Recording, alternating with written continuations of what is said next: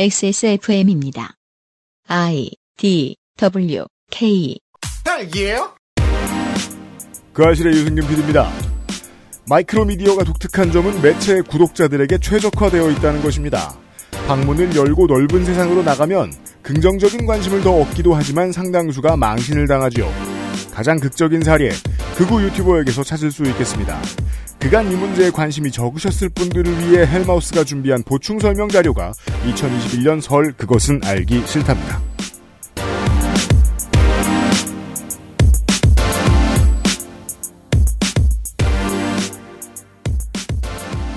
지구상의 청취자 여러분, 변함없이 한 주 동안 안녕하셨습니까? 2년 전 그것은 알기 싫다 300회 때는 이렇게 많은 사람들이 모여가지고 술도 먹고 그렇죠. 침 튀기고 밀접 접촉하고 막 네. 예, 밀집하고 네. 웃고 막 김미나 비웃고 이랬습니다만 어, 오늘은 그냥 합니다.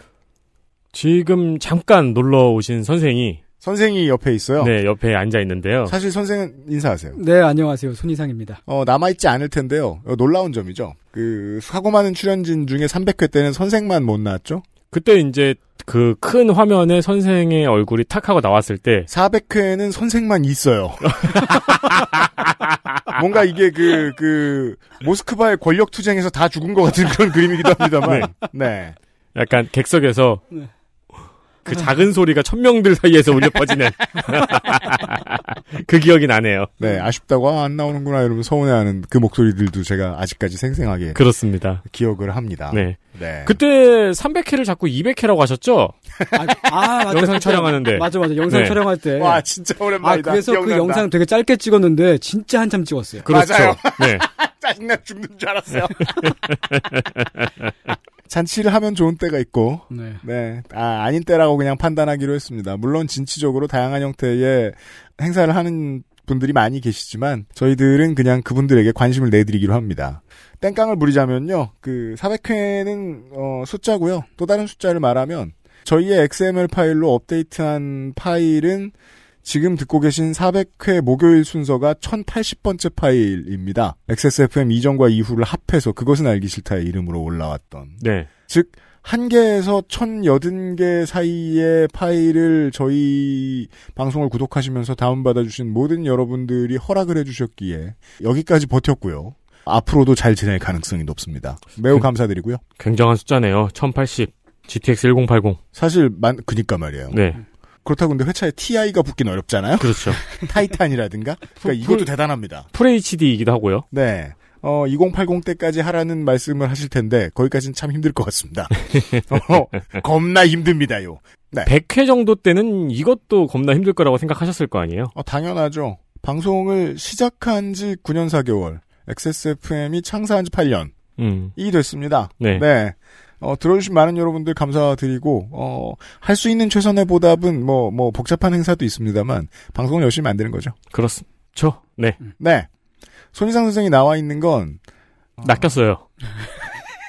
저희가 한강 옆에 있잖아요. 네. 낚싯대를 들이오고 있다 보니까 네. 예 타고 낚였어요. 낚여서 왔습니다. 맥커핀이에요. 아무런 단서도 되지 않아요. 오늘 방송에. 그냥 있어요. 그냥 있습니다. 예. 레빗 풋. 사실은 이제 잠시 후에 사라지실 거고, 아, 이번 주말부터 등장하실 건데, 어, 설에 맞는 이야기를 준비해 오셨습니다. 네 설에는 한국 음식이거든요. 네. 그렇죠. 그건 토요일에 얘기할 거고요. 음.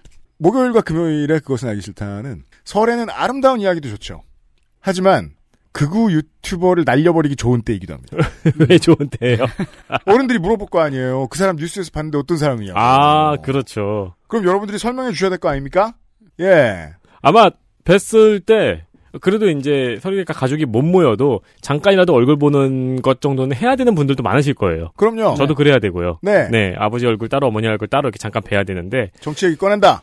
아마 아니 어 틀어놓고 계실 수도 있어요. 그럼요. 네 그럼 그 유튜브는 어떻다? smooth하게 설명하실 수 있어야 됩니다. 네. 여러분들을 위한 시간입니다. 그것은 알기 싫다는 아름다운 재단 18어른 캠페인 두유는 원래 이 맛 온두유 면역과민 반응 개선 도움에 줄 수도 있는 도움을 줄, 어, 그죠. 면역기능 개선에 도움을 줄 수도 있는 알렉스, 남해에서 온 바다보물 바보상회에서 도와주고 있습니다. 약간 게슈탈트 붕괴 현상이 일어났군요. 그렇죠. 무너지고 있어요. 네. 네. XSFM입니다. 뭔가 그곳을 떠난다는 게 되게 믿기지가 않았거든요. 반평생보다 더 많이 자랐는데 갑자기 떠나게 된다니까 믿기지도 않았고 여러분의 독립은 몇 살이었나요? 보육원의 아이들은 만 18세가 되면 시설을 나와 홀로 살아가야 합니다. 어른이 되기는 아직 이른 나이. 곁에 아무도 없다면 그것은 자립이 아니라 고립입니다. 18. 홀로 어른이 되어야 하는 아이들을 위해 함께 해주세요. 아름다운 재단은 18 어른의 건강한 자립을 응원합니다. 아름다운 재단 18 어른 캠페인. 매일 아침 가마솥으로 만들어요. 두유는 원래 이 맛. 온두유.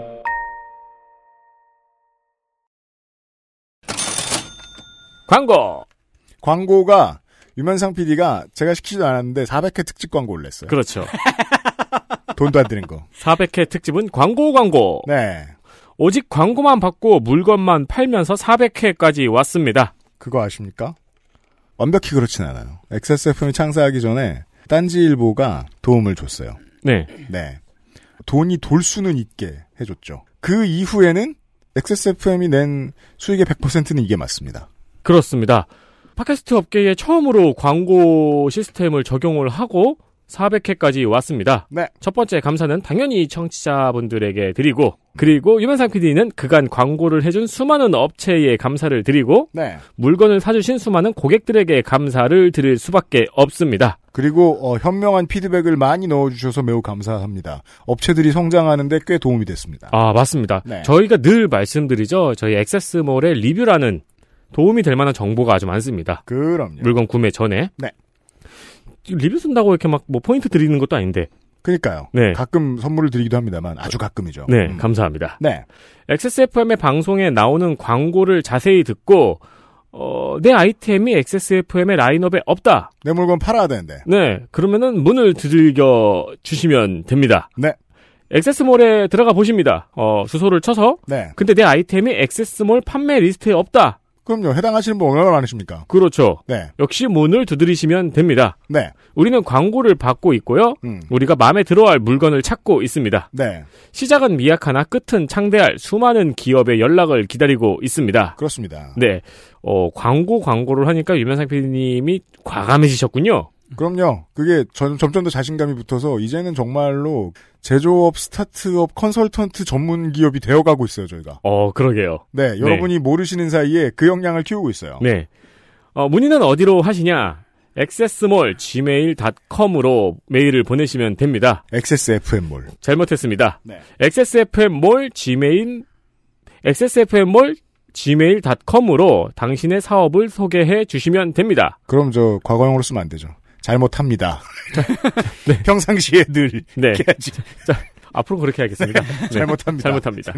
네. xsfmmall m-a-l-l at gmail.com으로 광고 문의 메일을 보내주시면은 네. 됩니다. 그렇습니다. xsfm25gmail.com으로 보내시는 경우도 많이 있는데 네. 그런 경우에도 물론 제가 포워딩을 하고요. 그렇죠. 하지만 이제 직통으로 가는 건 xs xsfmmall gmail.com 메일입니다. 네.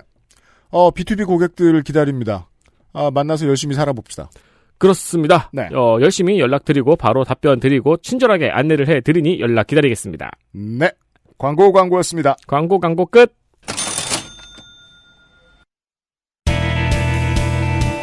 뉴스 roundup History in the making.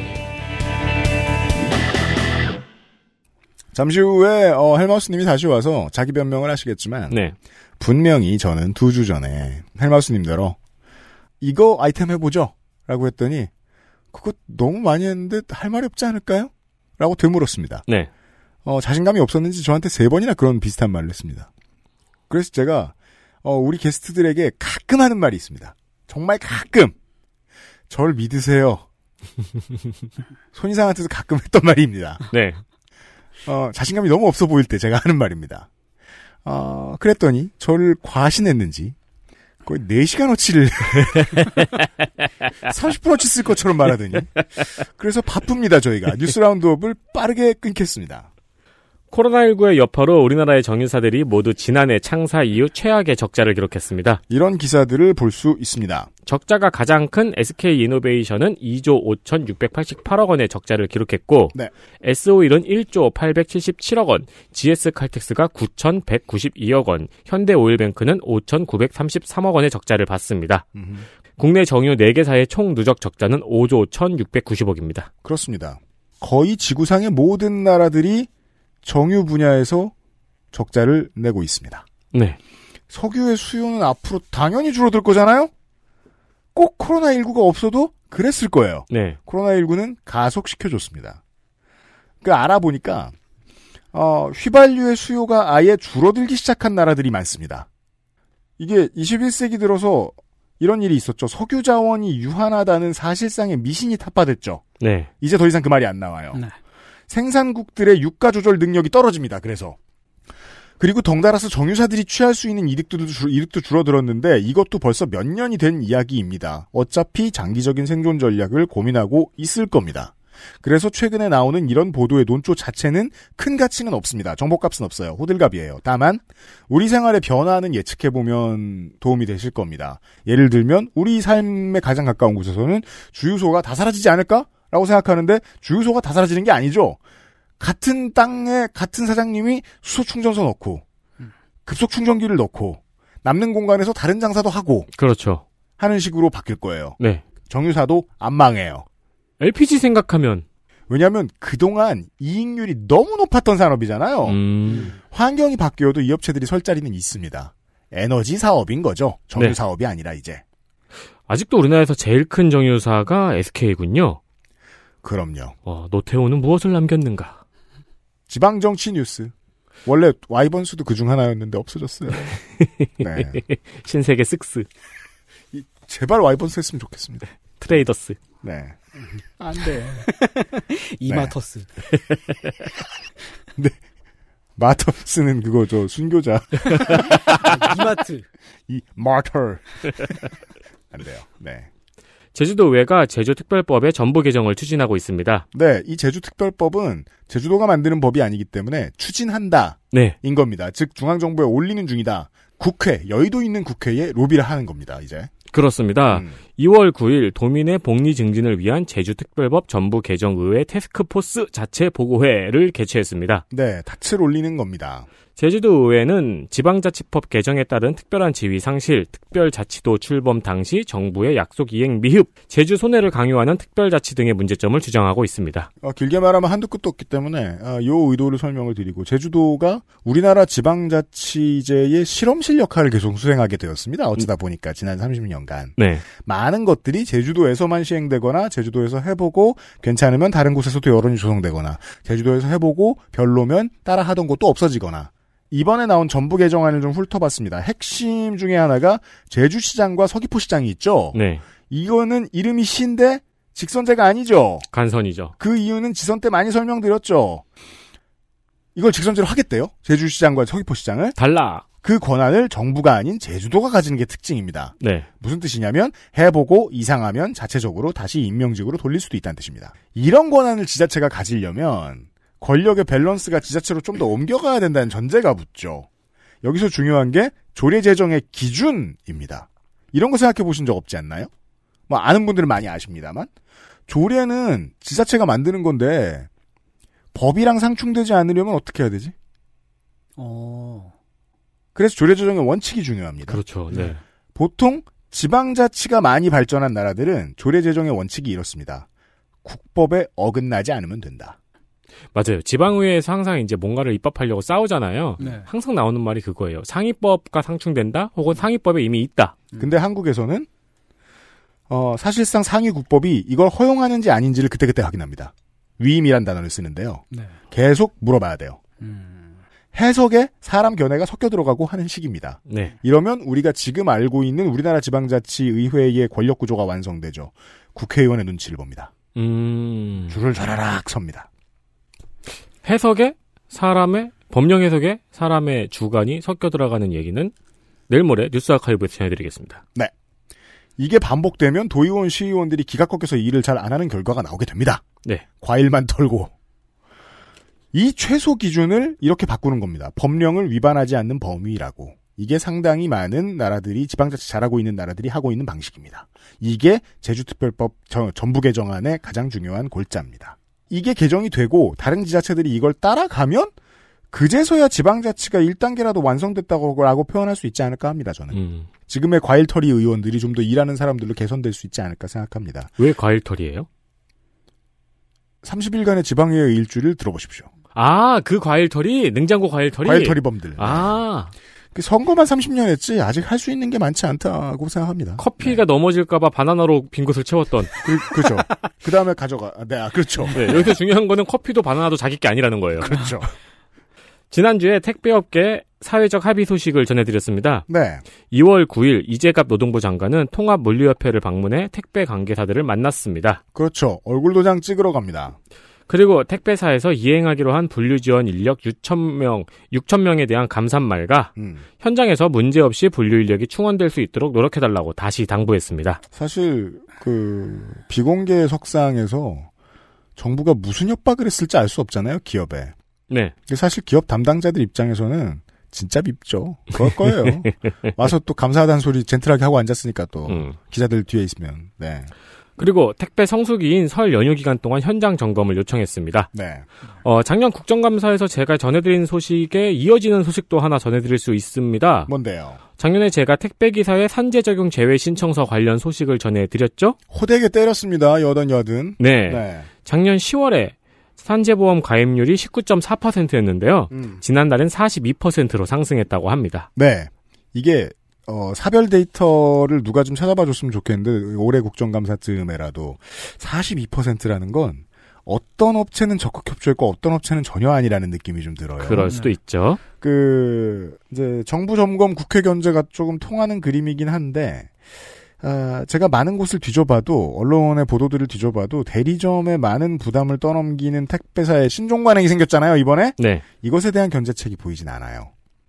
왜냐하면 지금은 인사하러 간 거잖아요. 음. 1단계가 해결됐다고 생각하고 다음번에 우리가 그 택배 기사의 과로 말고 다른 문제가 택배 업계에서 터진다. 그러면 대리점과 관련된 문제가 아닐까 싶어요. 제 생각에는. 음, 지금 네. 거의 대리점에 전가돼 있잖아요. 그렇죠. 보통이. 그래서 네. 사실 이번에도 대리점 주들이 반발을 해서 네. 인- 인력들을 자의로 철수시켰죠. 그렇죠. 그런 다음에 네. 다시 합의한 내용이죠. 네. 일, 광의의 노노 갈등이거든요. 네. 지금도 네. 사실은. 네. 다음 보시죠. 정부에서 서울역 인근 용산구 동자동 일대 쪽방촌에 공공주택 지구 사업을 통해서 아파트를 짓겠다는 계획을 발표했죠. 그러자 당연한 이야기겠지만 쪽방촌의 땅 주인과 건물주들이 반발했습니다. 경제지들이 연이어 보도 중입니다. 네, 무슨 무슨 추진위원회는 그럼요. 보도자료를 통해서 정부가 토지 건물주들과 어떤 협의나 의견 수렴도 없이 계획을 기습적으로 발표했다면서 받아들일 수 없다고 반발했습니다. 네. 정부에서는 토지 소유주에게는 토지 용도와 거래 시세를 고려해서 보상할 예정이라고 밝혔지만 네. 추진위는 이를 두고 정부가 지정한 공시지가에 따라서 현금 청산 후 사유재산을 박탈하겠다는 의미로 해석된다면서 블라블라블라블라 반발했습니다. 네. 아, 죄송합니다. 음. 참고로 이 쪽방촌의 평균 임대료는 23만 3천 원으로 서울의 최대 주거급여 액수와 일치합니다. 네, 어, 긴 말할 시간이 없어서 좀 중요한 느낌만 좀 말씀드리면 공공주택 들어오는 것에 분노하는 건물주나 지역 주민들을 보는 일은 어려운 일은 아니잖아요. 네. 근데 건물주가 분노했다는 건 여론의 지지를 얻는 경우가 별로 없어요. 그래서 이슈화가 다행히 잘 되지 않아요. 아, 근데 땅의 가치는 네가 연불해서 올렸느냐는 질문을 왜 많이들 안 하나 모르겠습니다. 음. 그네 손으로 네 돈으로 도로 깔았나요? 아니죠. 네 돈으로 공원 지었나요? 그 위치가 서울역 근방이죠. 네. 음. 네가 서울역 지었습니까? 그러니까. 청파동이다. 그... 러면 서부역에 문 뚫은 게 넙니까? 투, 투자 성공이란 논리로 맞서겠죠? 그 쪽방촌을 근처로 해서 그 주변에 커다랗고 반짝반짝한 건물들이 많이 들어가 있어요. 네. 아, 그럼요. 그 쪽방촌의 그 땅의 가치가 올라간 게그 음. 주변의 건물들이 그렇게 들어가서 그런 거잖아요. 네. 적어도 부동산에 대해서는 말이죠. 사유재산의 가치를 100% 인정하라는 말의 모수는 엄청납니다. 그렇습니다. 네. 이걸 잊지 않았으면 합니다. 다음 보시죠. 홍콩의 대법원인 홍콩 종신법원이 2월 9일 홍콩 언론 핑거르바오의 사주인 지미라이에 대한 보석 불허 판결을 내렸습니다. 네. 빙과 일보라고 네. 하죠. 음. 어, 빙가일보는 지오다노의 창업자인 지미라이가 지오다노의 지분을 정리하고 홍콩에서 차린 언론사의 신문으로 음. 홍콩의 반중 민주화를 지지하는 언론 중에서 가장 영향력이 큰 신문입니다. 그렇습니다. 홍콩 국가보안법이 시행된 이후 공산당은 작년 8월 사주인 지미라이와 임원들을 체포했다가 어, 체포를 했는데 재판에서 무죄를 선고받았어요. 음. 그런 다음에 풀려났고 네. 그리고 작년 12월 11일 다시 지미라이를 홍콩 국가보안법 위반 혐의로 기소했습니다. 네. 12월 23일 보석으로 풀려났지만 8일 만에 보석을 취소하고 다시 수감했습니다. 그렇습니다. 그리고 2월 9일 보석 불허 최종 판결을 내렸습니다. 결국 갇혀 있습니다. 네. 원래 우리가 아는 한 중국과 홍콩은 사법 체계가 다르지요. 일국 다릅니다. 양제입니다. 네. 홍콩의 체계는 강력 범죄가 아니면 불구속 원칙을 지킵니다. 이걸 보석 원칙 이렇게 말하는데 우리나라에서는 그렇게 말, 이- 말하진 않거든요. 네. 작년에 중국의 양회에서 적용된 홍콩 보안법이 지금 상황을 만들었습니다. 상위 법령 노릇을 하죠. 홍콩의 사법 체계를 그래서 변화시켰다는 게 제일 중요한 지적입니다. 즉 스멀스멀 일국 양제를 무너뜨리는 모습이지요. 네. 근데 지금 스멀스멀이 아니죠. 그럼요. 대놓고잖아요. 지미라이- 너무 이면 대놓고- 네. 겁나 부자인데 어 그 지분 팔아서 언론사 차린 사람이란 말이에요. 네. 예. 그러니까 어찌 보면 홍콩 민주파의 최고 부자인지도 몰라요. 그 그렇죠. 정도 급이에요. 네. 네. 사실 그러니까 중국이 와장창 저지르는 중이라고 봐야죠. 홍정욱 씨 정도 느낌일까요? 입감이 안 되네요. 홍, 홍정욱은 뺍시다. 네, 알겠습니다. 갑자기 뜬금없이 너무 이상한 걸 얘기했네. 아, 그 영국이나 그러니까 사실상 이 조치는 이제 그런 조- 의미가 있고 영국이나 캐나다처럼 홍콩 이민 더 많이 받겠다고 선언한 국가들이 있잖아요. 네. 그 거기에다 내민 가운데 손가락 인사 또 음, 겸하고 있습니다. 그렇습니다. 네. 네. 마지막 뉴스 보시죠. 어린이집의 아동학대 보도가 늘어나고 있습니다. 이번 네, 이 말이 맞는 표현입니다. 아동 학대가 늘어나는 것이 아닙니다. 아동 학대 보도가 늘고 음. 있습니다. 이번 주에는 인천의 한 어린이집 아동학대 사건이 주목을 받았습니다. 교사들이 장애 아동이 포함된 원생을 집단으로 학대한 혐의로 현재 입건되어 조사를 받고 있습니다. 네. 그리고 은평구의 구립어린이집도 두 살 여자아이를 폭행했다는 의혹으로 수사에 들어갔습니다. 음, 관련이 없어 보일 수도 있습니다만은 최근에 그 클릭 경쟁에 내몰린 언론인의 현실을 다룬 미디어 오늘의 기획 기사가 있는데요. 정말 유익했습니다. 시간 나시면 한번 버- 봐주시면 좋겠습니다. 냉정하게 언론의 입장만 보죠. 어린이집 아동학대 사건은 언론에게 너무너무 좋은 먹이입니다. 네. 일단 CCTV가 있기 때문에 자극적인 영상이 클립에 들어갑니다. 네. 발뺌이 어렵기 때문에 사실상 진범이라 할 수 있는 사람한테 경찰청 앞에서 마이크를 들이대서 당황한 진범이 아무 말이나 하는 장면도 추가해서 내보낼 수 있습니다. 그러면 시청자들은 더 열심히 봅니다. 안타까운 일이지만 어린이집 아동학대는 뉴스가 되게 좋아하는 이야기거리입니다. 제가 말씀드린 이유로 돈이 꽤 됩니다. 네. 그리고 시청자들이 볼 때에도 아이에 관한 이야기는 화가 나죠? 몰입이 되잖아요. 저도 겁나 화가 나요. 그래서 궁금한 이야기 와이나 실화탐사대 볼 때 보면 특히 그런 거 보면 엄청 화가 나요. 저도. 네. 부들부들 떨리죠. 볼 네, 때는. 세상에. 그래서 당연히 범인들은 엄벌을 받아야 되고 사회하고 어린이로부터 격리되고 혼나야죠. 그럼에도 불구하고 잊을까봐 걱정이 됩니다. 영유아 살해와 폭행 범죄자 중 대다수를 차지하는 압도적 1위는 언제나 부모입니다. 본말을 헷갈리지 않으려면요 이렇게 하면 좋을 거 아니에요. 보도의 비율을 조절하거나 음. 톤을 낮춰야 될 거 아니에요. 근데 이건 바로 돈이 돼서 돌아오고 기자의 정의감도 채워줘요 실제로. 이런 보도를 언론사가 왜 마다합니까? 네. 그리고 이면에서는 보육교사의 처우와 선망도가 개선되지 않는 결과가 기다리고 있습니다. 네. 그런 날이 오진 않겠지만 세상에 있는 일의 비율만큼 보도하는 언론 환경이 주어진다면 그건 꽤 이상적이겠죠. 기자를 하시는 분들은 제가 알기로는 다 통찰력이 매우 뛰어나셔서 어, 사실 이 어린이집 학대 보도 기사를 쓰면서 이것이 곧 어린이집 교사들의 노동 문제와 직결된다는 거를 모르시는 분은 없을 거예요. 그래서 보도 말미에 반드시 넣는 훌륭한 기자들이 꽤 많아요. 네. 네. 하지만 그 기자의 바램과 다르게 엄청나게 자극적인 헤드라인만 기억에 남게 되죠. 네. 그리고 와서 칭찬 듣죠? 그럼 솔직히 좀 자괴감 듭니다. 근데 그 자괴감 몇 번 이겨내면 그게 직장 생활이에요. 음. 언론인들한테는. 네. 뉴스가 실제 현실을 완전히 반영한다기보다 뉴스가 되게끔 선택되는 사건들이 있죠. 그렇죠. 네, 그런 사건이네요. 네. 그게 이번 주 토요일의 이상평론의 이야기이기도 합니다. 아 그래요? 그럴걸. 아 그래. 제가 예상하건데 작가님은 그 원고를 들고 올 거예요. 그렇죠. 써와. 네, 알겠습니다. 예. 손희상 선생 나가시고. 아,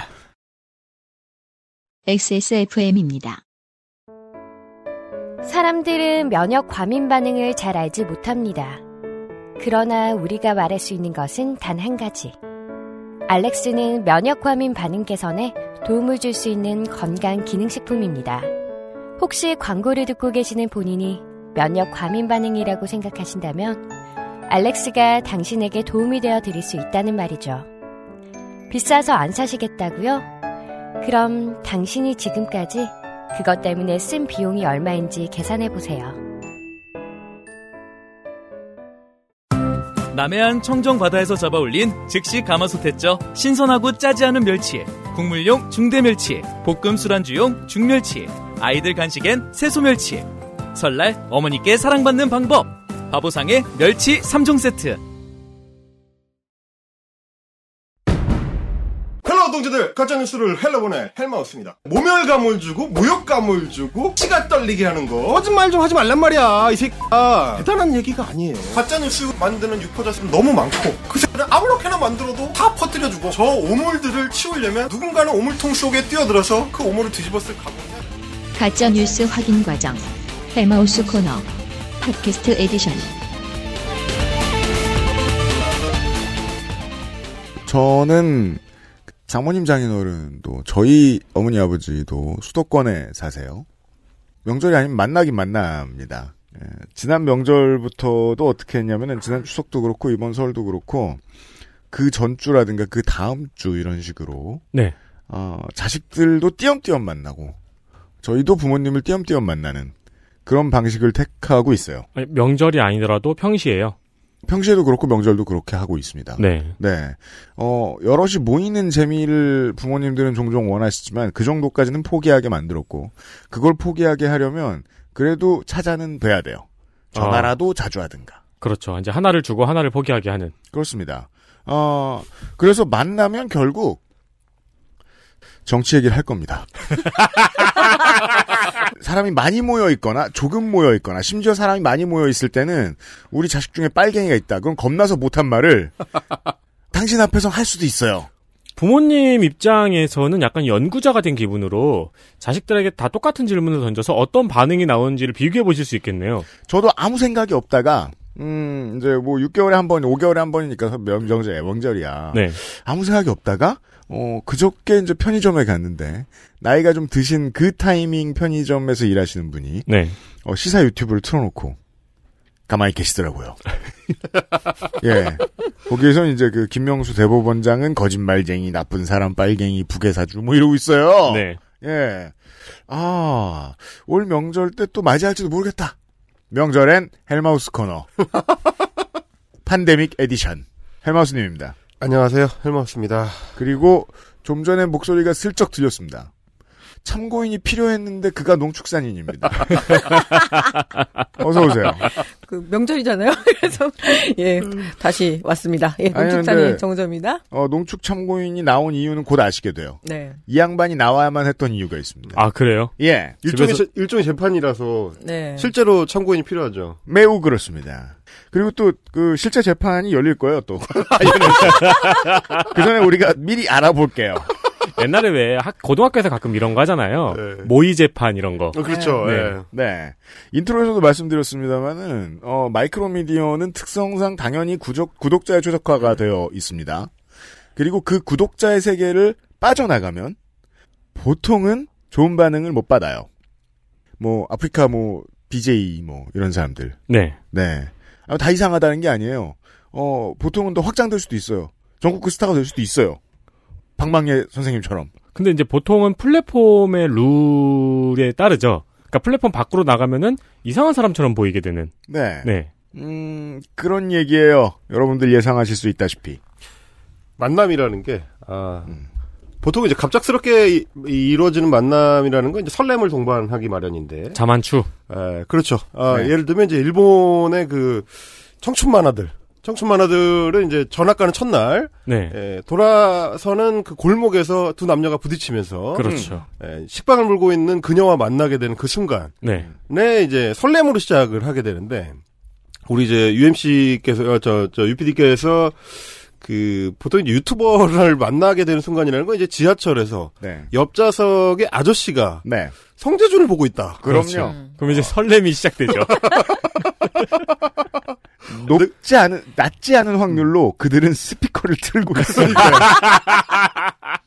그 보통 설렘이라는 게 이제 심장박동이 빨라지면서 내가 저 휴- 어, 스마트폰을 낚고채도 될까? 이런 이런 생각을 잠깐씩 품게 되는 어, 지난, 지난주에 강아지를 데리고 공원에 갔는데, 지나가던 사람 둘 중 한 팀이 스피커를 들고 다니는 거예요.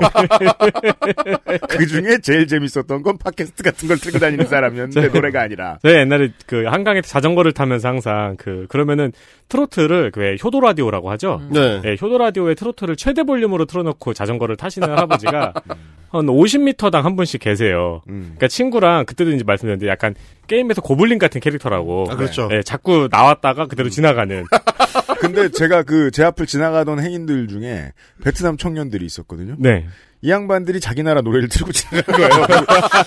이건 분명히 우리나라 어르신들한테 배운 솜씨다. 자, 무슨 얘기, 무슨 교훈입니까? 가만두면 배웁니다. 전파돼요. 그렇습니다. 그래서 사실은 지난주에 네. UPD님하고 이제 통화를 하면서 어, 이번 주에 녹음을 할 때 어떤 내용을 가지고 할까 뭐 이런저런 얘기를 하면 제가 엄청 걱정을 했거든요. 네. 아 과연 이게 그렇게까지 할 얘기가 있을까요? 어, 라고 저한테 두세 번 물어봤어요. 그러면서 제가 중간에 아, 제가 일단 일단 써보다가 정 안 되겠으면 도움을 요청하든지 뭐 다른 방식을 좀 강구를 해보겠습니다. 라고 이제 이야기를 해놓고 전화를 안 했어요. 네. 전화를 안 했던 게 아, 오늘의 원고를 지금 저도 이 물리적으로는 처음 받아봤는데 30페이지입니다. 나 끝까지 다 못 읽고 들어왔어. 그리고 일단 지금 iOS용 워드에 이런 기능이 있네요. 뭐요? 어, 12,108단어래요. 단행본인데 이제. 아 미쳤구나라는 생각이 들, 드는데 하여튼 네. 그만큼 할, 일- 할 얘기가 많은 얘기 가이 만남이라는 단어 안에 담겨 있습니다. 그럼요. 어 지난주 지지난주 해서 그러니까 1월 중반 이후에 네. 대한민국의 어떤 평범한 시민들이 TV 화면을 통해서 네. 이 사람을 만나는 기회를 가졌어요. 그니까요. 그냥 헬마우스의 절친일 뿐이었는데. 그렇죠. 네. 보통은 이제 스마트폰 안에 갇혀 있는 존재였을 때 네. 말하자면 이제 우물 안의 존재죠. 네. 음. 그래서 이제 자신의 한 20, 한 4만여 명 정도의 이제 구독자 한테만 이제 전달이 되던 그 사람, 음. 혹은 이제 헬마우스 채널을 구독해 주시는 분들까지 포함해서 한 30여만 명 정도가 음. 에, 그의 일거수일투족을 한 2, 3주에 한 번씩 만나게 되던 그 시절만 해도 네. 은밀하게 이상했다라고 저는 이제 표현을 했습니다. 네. 그렇죠. 그 우리 동네 이상한 형이 있는데 음. 동네가 작아요. 아 네. 이제 뭐 이제 이를테면 이제 캐나다의 뭐 온타리오의 이 외곽에 음. 조그만 크릭 같은 데가 있으면 한 300명 살죠. 음. 그 동네에 이상한 동네 형이 있으면 네. 네. 동네 안에서만 이상한 거니까 그렇죠. 에, 사실은 뭐 오타와나 이런 동네에서는 알 수 없는 사람이거든요. 그런 그렇죠. 존재는 아니면 이제 트위터 덕질 계정. 아 그렇죠. 네, 나의 트위터 덕질 계정. 그렇죠, 그렇죠. 음. 그런 경우에는 보통 동네 사람들만 좀 그 고통스러우면 네. 나머지 이제 캐나다 국민들은 이제 고통스러울 일이 없기 마련인데 음. 그 이상한 형이 SBS 8시 뉴스에 나온다. 그래서 온 캐나다 사람들이 다 알게 된 거예요. 그건 이제 수치풀이라고 하죠. 좀 다른 얘기가 되는 거죠, 이제, 이제부터는. 네. 어, 이거 뭐야? 라는 순간이 되는 거예요. 제가 이제 그 코너를 맡고 있는 저녁 6시에 하는 시사 라디오 프로그램에 네. 그자에 대한 소식을 전하게 될 때. 그렇죠. 저의 복잡한 심경. 네. 아, 저는 거기서는 이제 유튜브와 관련된 코너를 진행하는 것도 아닌데. 네. 본업을 하게 됐어요. 갑자기, 갑작스럽게 우리 저 CP님이 윤서인이라는 사람이 말이죠. 이 얘기를 그 네. 아이템을 회의하는 카톡창에 올릴 때. 네. 아, 저의 당혹스러움. 아, 그런, 그런 만남을 한 500만 명 정도의 한국 시민들이 갑작스럽게 당하게 됐다. 그렇죠. 헬마우스 입장에서 본인이 들을 수 있는 제일 웃긴 질문은 이런 거겠네요. 윤서인 아세요? 그렇다면 헬마우스는 고민에 빠지게 되죠. 안다는 건 대체 무엇인가? 나는 과연 그를 얼마나 알고 있는가? 네. 어, 그러니까 이제 그 만남이 일종의 사고가 될 때, 어, 그게 어떤 스파크를 만들어내는지에 대해서 오늘 한번 좀 탐구를 해보려고 합니다. 아, 이게 약간 자만추가 아니고 자만 비추네요. 그렇죠. 일반 시민 500만 중에 그 한 명인 나도 그 윤서인 씨가 파평 윤 씨라는 걸 알게 된 거예요. 아니 다 파평 윤 어, 씨. 그러니까 윤세 씨하고 또, 저 윤세민 애터면 같은데 그래서 또 사람이 또 이상하게 사고가 전환이 되니까 그 유, 파평 윤 씨 종가 제사를 유튜브에 올려놓은 게 있더라고요. 그래서 그걸 한참 찾아본다. 그건 저도 못 봤는데. 근데 남양주에 파편 윤씨 종가가 있는 거야. 딱 놀래가지고 또, 와, 너 어떻게 차려 먹지? 그래서 또 그걸 또 유심히 봐서, 네. 막 또 그게 막 진짜 사고가 확장이 확장이 돼서, 네. 그러니까 이제 뭐 저로서는 착잡한 심경과 동시에 어떤 안도감이 들었던 게 아 이제 나만 괴롭지 않구나. 그렇죠. 뭐 누가 괴로워졌다 이제. 그러니까 이것은 이제 대중과 제가 1년 반 동안 그렇게 외쳐왔던 혐한 일봉 유튜버가 만나는 순간 입니다. 드디어 만났습니다. 그렇습니다. 그 구글에 그 혐한 일봉을 검색하시면 예, 제 이름이 제일 위에 나옵니다. 제가 이제 YTN 라디오에 나가서 이제 지상파 라디오에서 혐한 일봉이라는 단어를 거론한 첫 인간인데, 네. 어, 이제는 대한민국의 많은 시민들이 그들의 어떤 진짜 실체, 어렴풋이 알고 있던, 저도 그 진- 김학의 사태 이후에 네. 어, 방송에서 나- 난교라는 단어를 자주 써가지고 한때 연관 검색어에 아이씨. 걸린 적이 있어요. 이제는 억울하지 않습니다. 네. 형한 일뽕 치면 헬마우스 나옵니다. 네, 노영이의 출발 새 아침. 그렇습니다. 아, 하고 바- 제일 위에 나오네요. 제일 위에, 네. 제일 위에 나오는 게 제 건데, 어, 이제 당신들도 한번, 한번 당해봐라 라는 심정과 동시에 심심한 위로를 표하면서 이 만남의 순간 한번 좀 기록을 해둘 필요가 있겠다. 그러니까요. 라는 생각을 했습니다. 이게 왜냐면, 어, 이자들도 착각을 한 거예요. 대부분의 시민들도 윤서인이라는 존재 혹은 그를 둘러싼 그 다른 존재들과 뭉태기를 쳐봐야 결국에는 뭐 짤방 정도로 생각했던 그것이 실체가 있었다는 걸 알게 된 거죠, 이제. 상당히 많은 분들이. 그렇죠. 네. 어, 페어리테일이 이제 그 실체가 있는 요정이 돼서 그렇죠. 눈앞에서 파리처럼 왔다 갔다 할 때. 팅커벨이 생각보다 그렇죠. 생각보다 안 이쁘네. 그렇죠. 어, 시끄럽네? 뭐 이런 거죠. 알을 까네? 이런 거죠. 네.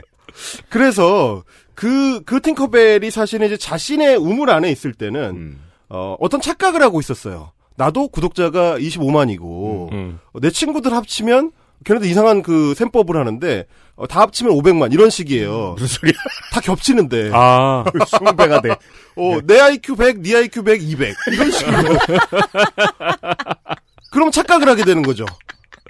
내 IQ 200이야. 라는 착각과 함- 함께 그 네. 수십만의 구독자들 중에서 몇 분이 수십만 원씩의 슈퍼챗을 쏴주니까 네. 아 내가 하는 이 발언이 음. 이 정도의 가치가 있는 거구나. 봐줘 나의 영향력. 내 그렇죠. 대중성은 상당할 거야. 그렇죠. 내가 옳다. 어? 나를 따르는 사람들이 나를 이렇게 좋아한다. 이 사람들이 굉장히 숫자가 많다. 이런 착각이 들다 보면 음. 내가 혹시 혹시나 우물 밖에서도 먹히는 거 아닐까? 에, 우리 집 그 드레스룸에 있는 거울 말고 네. 다른 사람들의 시선에도 혹시 내가 이렇게 멋지게 보이는 게 아닐까? 어? 어쩌면 나 쩌는 거 아니야? 그러니까. 이것도 일본 만화에 나오는 그 약간 안경 벗은 주인공 남자 같은 느낌이잖아요. 그렇죠, 그렇죠. 그런 착각에 너무 오래 절여져 있었던 거죠. 그러다가 real world와 드디어 마주하게 된 겁니다, 이 사람들이. 음. 어, 뭐 저는 이제 익히 짐작할 수가 있어요. 아씨 나오지 말걸이라고 생각했을 거예요, 아마. 지금 이미 그렇게 생각하고 있을 거예요. 네. 그래서 오늘은 만남에 대한 두 가지 다른 방향의 이야기입니다. 두 개구리가 나오는데 네. 한 개구리는 원치 않게 우물 밖으로 이제 끌려 나온 개구리고요. 네. 나머지 하나는 자신감을 갖고 real world를 찢고 나왔는데 네. 어, 그 둘이 만나게 된 진짜 세상 이야기. 그리고 우리들의 이야기입니다. 좋습니다.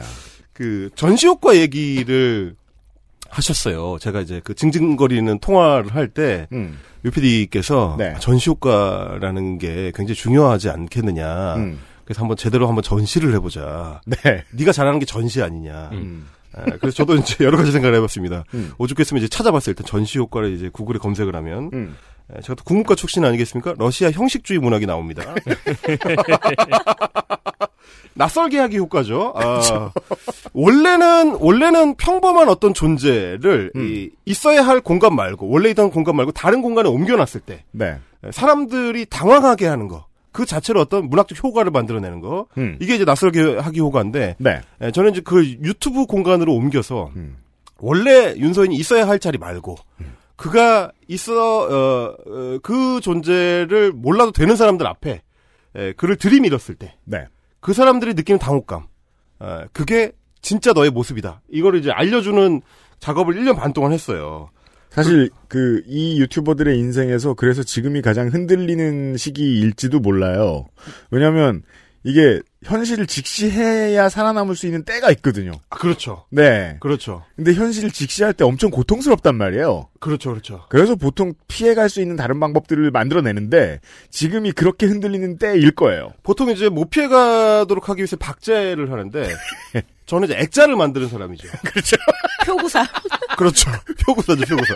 대학 앞에 많은 그 표구사 중에 하나인데 이상한 그림을 자꾸 그려요. 그렇죠. 이상한 그림을 그려서 원래는 이제 구겨서 쓰레기통에 버리면 되는데 네. 잠깐만 있어봐 못 버리게 하는 거죠. 그 다음에 그거를 액자에 저는 넣습니다. 맞아요. 어 그래서 바깥 골목에다 걸어놓는 그 작업을 한 건데. 그러니까 이제 사진관 아저씨가 음. 취향이 독특해가지고 네. 밖에 보통 이제 뭐그 촬영료를 좀 인하해 준다든가 하면서 모델로 걸어놓잖아요. 보통. 이제 귀여운, 귀여운 네. 아기를 걸어놔야 정상인데. 근데 이 아저씨가 취향이 독특해서 망친 사진만 걸어놓는 그렇죠. 거예요. 그렇죠. 털이 막 숭숭 난 종아리 뭐 이런 거. 이렇게 웃다 만 거. 네, 그런 거. 그거를 이제 제가 이제 박제를 해가지고 옮겨놨더니 네. 이를테면 어, 유튜브에 올라온 4.3 사건 피해자를 곤충에 비유했었던 그 이제 경악할 만한 발언들. 네. 혹은 이제 성대중 TV에서 이제 그 칸트가 현대식 자본주의를 강력하게 주장한 사람이다라는 네. 그런 어떤 발언들. 음. 자기들 공간에 있을 때는 안전한 세이프 월드에 있을 때는 이게 어떤 문제가 있었는지 잘 몰랐어요. 자기들도 자신들도 몰랐는데 네. 맞아요. 헬마우스 TV에다가 그거를 헬마우스 채널에다 그걸 옮겨놨더니 네. 사람들이 깔깔 웃고 막 욕을 하고 난리가 난 거죠. 그렇죠. 그 전시 효과를 위해서 오늘의 13,000자를 준비를 했습니다. 전시 효과 극대화를 추구하는 시간입니다. 그러니까 말이에요. 이게 그 규모에 따라 다른데요. 구독자들만 봤었던 거를 이 헬마우스 화랑에서 사실 이게 구독자 말고도 다른 사람들도 많이 봤단 말입니다. 관심 있는 사람들. 네. 이걸 뭐 몇 배의 사람들에게 더 보여줬다 치죠. 그러면 심정적인 팬들이 막 생깁니다. 이 윤서인 같은 사람들에 대한 어떤 그 김성모 팬덤 같은 거죠. 그렇죠. 어, 그렇죠. 예. 이상한 거 좋아하는 사람들이 있거든요. 컬트, 컬트 적인 네. 팬덤이. 그럼 아무리 미친 걸 봐도 사실 그 웃고 넘기고 싶지. 네. 이걸 이제 사회활동으로 환원시키고 싶지 않거든요. 빨리 그냥 지나가고 싶지. 근데 그건 몇백만 명 단위일 때고요. 그렇죠. 지금은 전국구 얘기예요. 이건 또 규모가 달라요. 자, 그러니까 이제 대학가의 표구사 아저씨의 이상한 취향 정도였던 그 존재가 광화문 전광판에 나오는 겁니다, 이제. 그럼요. 자, 시작은 아주 단순한 페이스북 게시물 하나였어요.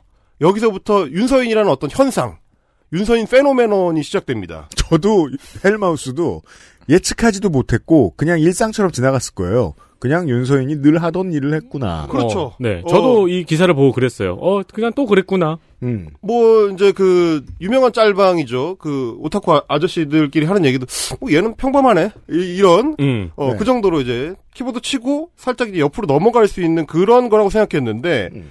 일반적인 사람들이 받아들이는 어떤 감각이라는 거는 우리처럼 윤며 들어버린 존재들. 윤서인을 너무 오래 봐서 윤서인의 어떤 측면을 이 받아들이게 된 사람들하고는 다른 면역 반응이 나오는 거예요. 아, 그게 어느새 우리는 그에게 너무 익숙해졌군요. 어, 그렇죠. 이쪽에만 면역이 형성돼 있던 거예요. 항체가 형성이 돼 있던 사람들은 몰랐던 거예요. 네. 네. 아, 독감 잘못 걸리면 사람 죽는구나. 이거를, 이거를 느끼게 해주는 거예요. 네. 페이스북에 이런 걸 올렸습니다. 음. 어, 친일파 후손들이 저렇게 열심히 살 동안 독립운동가 후손들은 도대체 뭘 한 걸까? 사실 알고 보면 100년 전에도 소위 친일파들은 열심히 살았던 사람들이고 독립운동가들은 대충 살았던 사람들이 아니었을까? 하면서 예 집을 비교해 놓은 사진을 올려놓습니다. 그 이제 두 개의 사진을 연결해 놓은 건데 이게 사실 이제 윤서인이 그 올리는 사진은 아니고 음. 예, 유엔 헤비타트라는 그 조직에서 어, 이제 뭐, 독립운동가 후손들의 그 낙후된 집을 이제 수, 수리해 주는 그 음, 음, 사업을 네. 해요. 네. 이제 그 사업을 하는, 홍보하기 위해서 이제 만들었던 사진 중에, 예, 친일파 후손의 의리의리한 집과 이제 독립운동가 후손의 찢어지게 가난한 집 두 개를 비교하는 사진을 붙여놓은 겁니다. 네. 예, 그러면서 이제 윤서인이라는 어떤 그 사이버 인격체, 음. 예, 페이스북 인격체는 이거를 이제 이런 식으로 해석을 한 거죠. 그렇죠. 네.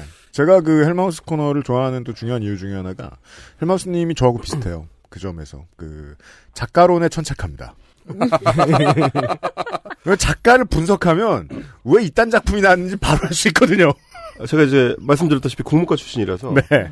저는 이제 이, 이 작가들, 음. 이 작자들을 볼 때 일종의 이제 생태학자적인 입장에서 접근을 합니다. 그렇죠. 네. 극우 생태 연구를 하게 됐어요. 그렇죠. 그렇게 되면은 이거는 이제 기괴한 어떤 풍경이 아니고 네. 어 흥미로운데? 라는 시각을 좀 가질 수가 있거든요. 그렇죠. 그래서 그 윤서인 학 의 어떤 권위자로서 제가 드리고자 하는 팁은 이겁니다. 저는 이제 윤서인이라는 어떤 사이버 인격체의 페이스북을 적어도 이틀에 한 번은 들어가거든요. 이거 유튜브의 윤무부 교수죠. 일종의 버드워칭이죠. 아, 그분도 파평윤 씨겠네요. 그렇죠. 제가 네. 제가 사는 파주, 맞습니다. 제가 사는 파주에 이제 파평윤 씨 종정도 있고 어 그리고 철새 도래지도 있기 때문에 그, 좀 익숙합니다. 그래서 아무튼 윤서인 생태학의 권위자예요. 이틀에 한 번. 들어간다는 얘기는 네. 그제 제 페이스북보다 자주 들어간다는 얘기예요. 관찰 결과 어떤 패턴이 있습니다. 팁을 좀 네. 드리자면 윤서인 페이스북에 짧은 글이 올라온다. 네. 아 이러면 이러면 이 존재는 지금 굉장히 자신감이 찬 상태입니다. 그렇죠. 자신감 안방이야. 음. 굉장히 신이 나 있고 음. 어, 지금 어떤 자신의 어떤 고유의 언어 활동을 하고 있는 중이에요. 아 그래요? 네. 맞아요. 고유 언어 활동이 아닌 말을 할 때도 있죠, 사람이. 그럴 때는 보통 페이스북 길이 글이 깁니다. 아. 길어요. 그 짧은 글로 자신이 뭘 올려서 그게 이제 펀치라인이라고 생각하는 그렇죠. 그, 그, 그 쿨병들이 있죠. 음. 그렇죠. 그리고 그리고 이제 사실은 어떻게 보면 긴글 잘 못 쓴다는 얘기기도 하고. 네. 그래서 긴 글을 쓸 때는 보통 상황적으로 음. 이 존재가 에, 막다른 골목에 몰려 있을 때. 아. 긴장해 에, 있다. 그렇죠. 그리고 이제 보통 사람 같으면 석고대제를 해야 되는 상황. 도계자를 해야 되는 상황에 몰렸을 때. 음. 에, 그리고 그리고 그 글들은 보통 누군가의 다른 사람의 손길이 느껴집니다.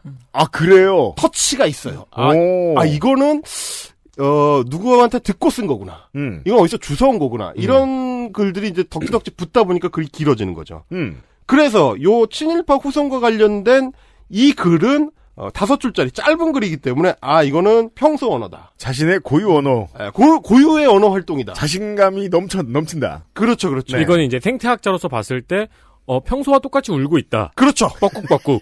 직박구리가 오후 3시쯤에 우리 집 앞에서 우는 그렇죠. 그 패턴. 잘 있구나. 아, 네. 그래서 저는 무난하게 넘긴 거죠. 그렇죠. 평소대로다 이거는 어 이- 이렇게 해서 넘겼는데 이거를 보통 이제 그 윤서인이라는 어떤 사이버 인격체를 해석을 할 때 뭐가 결여돼 있는지를 인식을 하면 해석하기가 좀 쉬워져요. 네. 예, 보통은 이제 우리가 알고 있는 상식 같은 게 잘 좀 장착이 안 돼 있는 경우들이 좀 상식. 많고요. 그래서 우리랑 우리랑 좀 다른 사고를 하게 되는 과정. 네. 그래서 이제 어, 싸가지 없다. 이거는 이제 보통 제가 이제 감정적으로 느끼는 거기 때문에 네. 여러분들은 좀 다르게 느끼실 수도 있어서 아, 그렇죠. 어떤 네. 생태학자는 직박구리를 보고 싸가지 없다고 할 수도 있죠. 그렇죠. 개인적으로. 내가 느끼기에. 어, 그렇죠. 네. 어, 저 문의는 좀 싸가지가 없는데? 어, 그렇죠. 어, 이렇게 네, 느낄 그렇게 느낄 수 거죠. 있죠. 어, 그런 경우에 해당하는 거고, 네. 이거는 조금 이제, 어, 팟캐스트라는 어떤 공적 매체를 음. 통해서 제가 이야기하고 싶은 포인트입니다. 공개념이 없습니다. 공적 개념이 예, 없다. 공적 개념이 없어요. 이거 상당히 많은 분들이 없는 분들이 있고 이게 그 마이크로미디어 시장에서 네. 그리고 또 정도 차이도 있어요. 그렇죠. 심각하게 없는 분들이 있어요. 그렇죠. 어, 그런데 이제 이 경우는 심각하게 없는 경우에 해당합니다. 네. 아, 슬기로운 생활 정도도 없어요. 어, 우리가 이제 국민학교 다닐 때 네. 1학년 1학기에 받게 되는 그 교과서 슬기, 슬기로운 생활의 첫 대목에 우리는 사회를 배우죠. 음. 나, 너, 우리를 배우는데 그렇습니다. 거기서 우리가 없습니다. 나, 너. 어. 많은 경우에 너도 없어요. 공공개념 장착에 실패한 경우 네. 이게 보통 이제 그 학창 시절 같으면 음. 아 쟤는 왜 이렇게 이기적이냐 이러고 끝날 게 사회화가 덜 됐다라는 그 수준으로 넘어가게 되는 음. 그래서 뭔가 학 학문적으로 보자면 음. 어, 공개념이 없는 사- 반사회적 인격체로 남겨질 수 있는 위험이 있기 때문에 그렇죠. 그 부분은 좀 케어를 할 필요가 있겠다 싶어가지고 제가 어, 오늘 이 이야기를 하게 되는 겁니다. 네, 좋아요. 자, 그래서 사실 독립운동가 후손과 친일파를 비교할 때 음. 보통 어, 윤서인에게는 없을 수 있는 어떤 상식 예, 그리고 공적 개념 두 가지를 같이 생각할 수 있는 사람들한테는 음.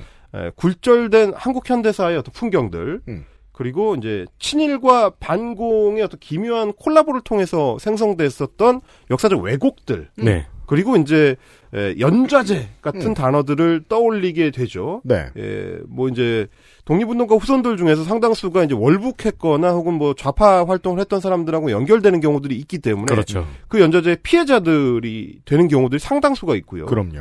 그러다 보니까 생기는 어떤 가난과 그 대물림 네. 그리고 이제 그거에 따른 어떤 계급화 음. 이게 이제 사회학적으로 이 문제를 해석할 때 당연히 떠올리게 되는 것들입니다.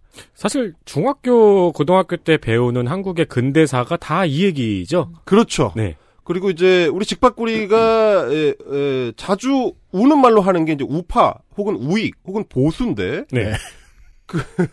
그 공적 개념이 있는 보수주의자들이라면 이제 고민을 해야 될 지점들. 한국이라는 어떤 국가 결사체가 오랫동안 잊고 있었던 보훈이라는 개념 까지를 생각하는 게 음. 독립운동가 후손들의 가난 문제를 들여다볼 때 우리가 이제 보게 되는 지점들이에요. 그렇습니다. 근데 이 직박구리들은 보통 이제 그게 너무 귀찮은 거죠. 보수가 오래 집권했던 국가치고는 보훈이 겁나 헐렁하다는 특징을 갖고 있는데 대한민국이. 그러니까 10년이 안 됐거든요. 예. 제대로 그런 다음에 자기가 정권을 뺏기면 그걸 가지고 이제 또 지적을 하죠. 그렇죠. 음. 그 이제 나한테 돈이 안 들어올 때 보통 보훈 얘기를 하게 되는. 음. 그런데 그런 생각을 하기가 귀찮을 때 음. 에, 보통들 이제 일배로 갑니다. 일배로 가면은 네. 귀찮을 때. 어, 귀찮으니까 음. 일배에 가면 최소한만 움직여도 되거든요. 자기 몸과 아, 정신을 많이 사용하지 않아도 돼요. 음. 그래서 어떤 길을 보여주냐면 결과가 모든 것을 말해준다. 그러니까 결과를 일단 이 들여다 본 다음에 그 결과로 나머지를 어, 시간 역순으로 평가를 하면 된다라는 길을 보여주는 거죠. 이게 귀찮은 공부 혹은 귀찮았을 귀찮을 때의 논평의 자세죠. 음. 결과를 보고 모든 걸 평가합니다. 어, 그렇죠. 네. 그러니까 지금 현재 친일파 후손의 부와 그래서 부자잖아. 열심히 살았나 보네. 그겁니다. 부자니까 나머지가 다 설명이 된다고 퉁치는 거죠. 와, 이건희는 하루에 천 시간을 일하나 봐. 아니 실제로 천 시간 일을 안 해도 돼요. 이유가 있겠지. 왜냐하면 하루는 24시간이라서. 예. 예. 이건희는 부자니까 네. 이건희의 기존의 행동들은 다 그가 부자가 되게 했던 행동들일 뿐인 거죠. 그렇죠. 예. 부자인 것은 곧 옳은 것이기 때문에. 그게 생각의 구조죠. 예, 그렇게 네. 돼 있습니다. 그래서 에, 우병우 아들은 평소에 그렇게 포르쉐를 타고 다니는 음. 사람이었다. 음. 에, 군에 복무 중인데도 불구하고. 네, 그렇죠. 포르쉐 병이죠. 예. 근데 이제 전역할 때는 아 포르쉐는 좀 너무하다 싶었는데 제네시스를 타고 이제 전역을 해서 네. 그가 부자라는 사실을 다시 한번 확인을 시켜줬는데 그랬을 때 음. 그랬을 때 이 직박구리들은 아 저 포르쉐 병은 어, 옛날에 정말 열심히 살았나 보다 지금 부자인 걸 보니 음. 이렇게 세- 해석을 하는 거 네. 이재용은 짱짱 부자니까 어 이제 재벌이니까 아 그러면 이제 박근혜 최신훈 씨한테 뇌물로 수십억짜리 말을 줄 때 네. 어떤 깊은 생각이 있었겠거니 음. 어 그것은 어떤 경영적 판단의 결과이겠거니 그렇죠. 좋게 해석을 하는 거죠. 네. 음. 일본은 지금 엄청 부자 나라니까 음. 잘 사니까 음. 아, 그러면 조선에 대해서 했었던 제국주의 침탈도 어, 이유가 있겠거니. 그렇죠. 그 이유란 이제 미개한 조선을 이제 교화시켜주기 위한 음. 문명으로 이끌어주기 위한 어, 선한 의도 그렇죠. 이런 식으로 해석을 하는 거죠. 귀찮음이 되게 중요한 열쇠예요. 이렇게 결론 냈잖아요. 그럼 이제 그 다음번에 사람들이 뭐라고 얘기해도 귀찮으니까 결론을 바꿀 수 없는 거죠. 그렇죠. 어, 이제 우리나라가 더 잘 사는데? 네. 그럼 그게 안 들려요. 안 들립니다. 안 들려. 어, 계속 우리가 못 사는 걸로 돼야 돼요. 그거를 제가 진짜 뼈저리게 느꼈던 게 특히 윤서인 씨에 대해서 그 윤서인 씨의 이름을 널리 알렸던 사건이죠. 밥버거 사건. 네네네. 그때 이제 정말로 많은 착하고 대단한 사람들이 빅맥 지수를 설명해 주려고 엄청난 노력을 했어요. 저도 사실 그걸 보고 빅맥 지수를 정확히 배웠어요. 그러니까 윤세민을 가르칠 수 있어요. 그걸로. 아, 빅맥 네. 지수가 내가 아는 단순한 게 아니고 이런 함의도 있는 거구나 하면서 네. 진짜 엄청나게 장문으로 빅맥 지수를 설명을 해주는데 음. 결코 이해를 하려 하지 않더라고요. 모든 파평윤 씨가 똑같이 배우는 게 아니에요. 아, 그렇죠. 자, 자꾸 왜 파평윤 씨가 거론이 되는지. 입에 붙네요, 이거. 아니 이제 그 윤 에디터는 그 세 가지 중에 두 가지를 최소한 갖추고 있기 때문이거든요. 네. 상식과 싸가지. 그래서 그래서 배우는 거예요. 네. 어 근데 못 배우면 어떻게 되느냐면 배우지 못하게 되면 이제 보통 이런 어떤 그 쉬운 길로 가고 싶어 하는 경우가 결과적으로는 굉장히 체제 수능적이고 네. 기득권 수능적이고 예, 어떤 고민을 회피하는 예, 그런 속성을 보여주는 거거든요. 네. 이런 이 사고 방식 안에서는 그래서 지금 부자인 친일파들이 과거에 열심히 살았다. 이렇게 결론이 내려지는 거고 지금 가난한 독립운동가 후손들은 왜 그러냐면 대충 살았으니까 지금 가난하지. 지금의 악이 예, 과거의 악으로부터 기원한 거다. 라는 식의 이제 단순한 사고를 갖게 되는 거고 네. 그래서 열심히 살았다라고 할 때 그 사람이 뭐를 하면서 열심히 살았는지, 왜 열심히 살았는지, 어떻게 열심히 살았는지가 없는 겁니다. 이 관념은 여러모로 이 경제사범들의 머릿속에 들어가서 보는 것들하고 비슷합니다. 네. 예. 결과가 이러니까. 그러니까요. 음. 그 개인사까지 보지 않더라도 이제 역사나 사회 환경을 보면은 충분히 인식할 수 있는 부분인데 저는 최근에 이런 걸 또 어디서 봤냐면은 전통시장 관련된 기사에 이제 댓글에 시대에서 도태됐으면 사라져야지 같은 댓글들 있잖아요. 아, 그렇죠. 사람들이 뭐 대기업이 집권하는 게 뭐가 그렇게 나빠 이런 식으로 이야기를 하는 걸 보고 어 이런 사람들은 진짜 공부하기 싫어하는 거구나라는 걸 느꼈거든요. 그렇죠. 예. 아, 제가 그냥 우연히 그 원고를 하다가 억지로 만든 세 가지 개념이 너무 잘 맞는다. 상식과 싸가지와 공적 개념이 없는 애들. 네. 이거네요. 음. 그래서 우리는 그게 있으니까 음. 있는 사람들은 어떤 고민을 하는지를 일단 한번 보여주는 거죠. 네. 자, 문제의 사진 속에 그 왼쪽 집. 그리하여 여기 나와 있던 이 사진부터 해석합니다. 네. 아, 네. 이 사진 속에 있는 집을 찾으셨어요. 찾아봤습니다. 자, 상식과 싸가지가, 싸가지와 공적 개념이 있는 사람들은 일단 이걸 찾아보고 싶어, 싶거든요. 네. 그 아무렇게나 말을 하고 싶은 게 아니고, 자. 네. 자, 문제의 사진의 왼쪽, 그, 친일파 후손의 집이 누구 집이냐? 음. 이우영 그랜드 힐튼 회장 집입니다. 음. 근데 그 이우영 회장의 할아버지가 누구냐? 에, 조선 왕, 왕족 출신인데, 일제 때 후작자기를 받았어요. 벌써 이 냄새가 나죠? 네. 일제 때 후작자기를 받은 대표적 친일파 이혜승이라는 사람의 에, 이 후손의 집입니다. 네. 음. 자, 이혜승이 어떻게 열심히 살았느냐. 이, 이 윤선식으로 보자면 어떻게 열심히 살았는지를 찾아봤습니다. 음. 일단 친일 인명 사전에 등재가 돼 있는 공식적 친일파기 때문에 네. 대단히 열심히 살았다는 걸 알 수가 있어요. 열심히 살았다. 열심히 살았어요. 네. 어느 정도로 열심히 살았느냐? 후작 자기, 그러니까 왕족 출신이기 때문에 네. 에, 일제 합병을 당 가- 강제 합병을 당한 다음에 초반에 일단 후작 자기를 받습니다. 음. 그리고 그때 돈으로 한 20 만 원 정도, 네. 지금 돈으로 하면 한 20억에 30억 정도의 돈을 하사를 받은 다음에 음. 네. 어, 일본으로 직접 천황한테 이 감사 인사를 하러 갑니다. 그걸 은사라고 불렀습니다, 옛날에. 그렇죠. 네. 음. 가서 어, 이토 히로부미의 묘소를 참배한 이력이 있더라고요. 음. 그 당시에 이제 안정근 의사한테 피살된 지 얼마 안 됐을 때입니다. 음, 네. 예, 직접 참배를 했었고 그 다음에 불교 옹호회라는 조, 예, 조직이 있는데 보통 이런 조직들은 그 당시에는 친일 단체들이죠. 음. 이완영이 주도한 단체의 고문을 맡았었고요. 네. 자 태평양 전쟁 때에 가면 많은 사람들이 변절한 상징으로 우리가 얘기되는 조선 임전 보국단의 발기인으로 참여를 했습니다. 이거는 이제 태평양 전쟁을 지원하기 위한 다양한 활동을 했던 그 조직이죠. 네. 어, 임전보국단에 발기인 참여를 한 다음에 아, 돈도 많이 냈습니다. 우- 지금 돈으로 하면 한 10억 정도. 그래서 일제 어떤 육군과 해군 활동을 지원하는 국방 헌금을 냈다. 음. 그래서 이런 활동들의 결과 1949년에 반민특위에 체포가 돼가지고 이제 구속 기소가 됐는데 반민특위가 어, 못 쓰게 돼가지고. 와해가 되는 바람에 다행히 그그 사람 입장에서 다행히 석방이 돼가지고 음. 천수를 누리고 죽었습니다. 네. 그런데 그 이혜승의 재산을 옛 재산을 되찾기 위한 활동을 이우영 회장이 1957년부터 시작을 해가지고 음. 거의 한 40여 년에 걸쳐서 네. 열심히 어, 소송을 해가지고 열심히 열심히 소송을 해서 에, 수백억 대의 부동산 자산을 대부분 되찾고 음. 엄청난 자산가가 돼서 어. 에, 거기에 이제 그랜드 힐튼 호텔을 지어서 지금도 잘 살고 있습니다. 그 문제의 사진 속 집 공시지가만 2017년 기준으로 55억 원입니다. 어, 절대 이 값엔 안 팔리고요. 네. 네, 두 배도 봐야 된다고 봅니다. 보통 이런 저택들은요. 그렇죠. 네. 게다가 또 이제 그동안 부동산, 부동산도 많이 올라가지고 아마 그럴 것 같아요. 음. 자, 그러면 대충 살았다고 평가한 독립운동가 후손 집이 어디냐를 찾아봤더니 조병진 열사라는 분의 집인데요. 아, 네. 저 후손이 살고 있는 집인데 음. 이분은 이제 1919년에 경북 영천에서 만세 운동을 주도했던 인물 중에 한 명입니다. 음. 그래서 이제 만세 운동 때 쓸 그 깃발의 태국 무늬를 그리는 작업을 그 당시 했었고 네. 천여 명 정도를 조직해서 이제 만세 운동을 어, 벌였다가 음. 체포가 돼가지고 일제로부터 이제 태형 90대에 음. 에, 처벌을 받고 그래서 이제 고문으로 인해서 몸이 망가져서 이제 평생 불구로 지내셨던 꼭 이게 뭐 윤선 씨하고 대화하는 방송은 아니지만 그래도 열심히 안 사신 거 아닌데 이분들. 네. 진짜 열심히 살았는데 음.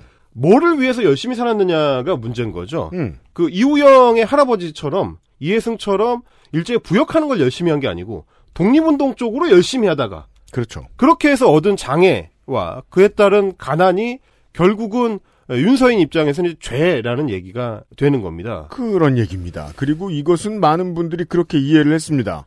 말을 던진 사람만 이해를 못했지. 그렇죠. 네.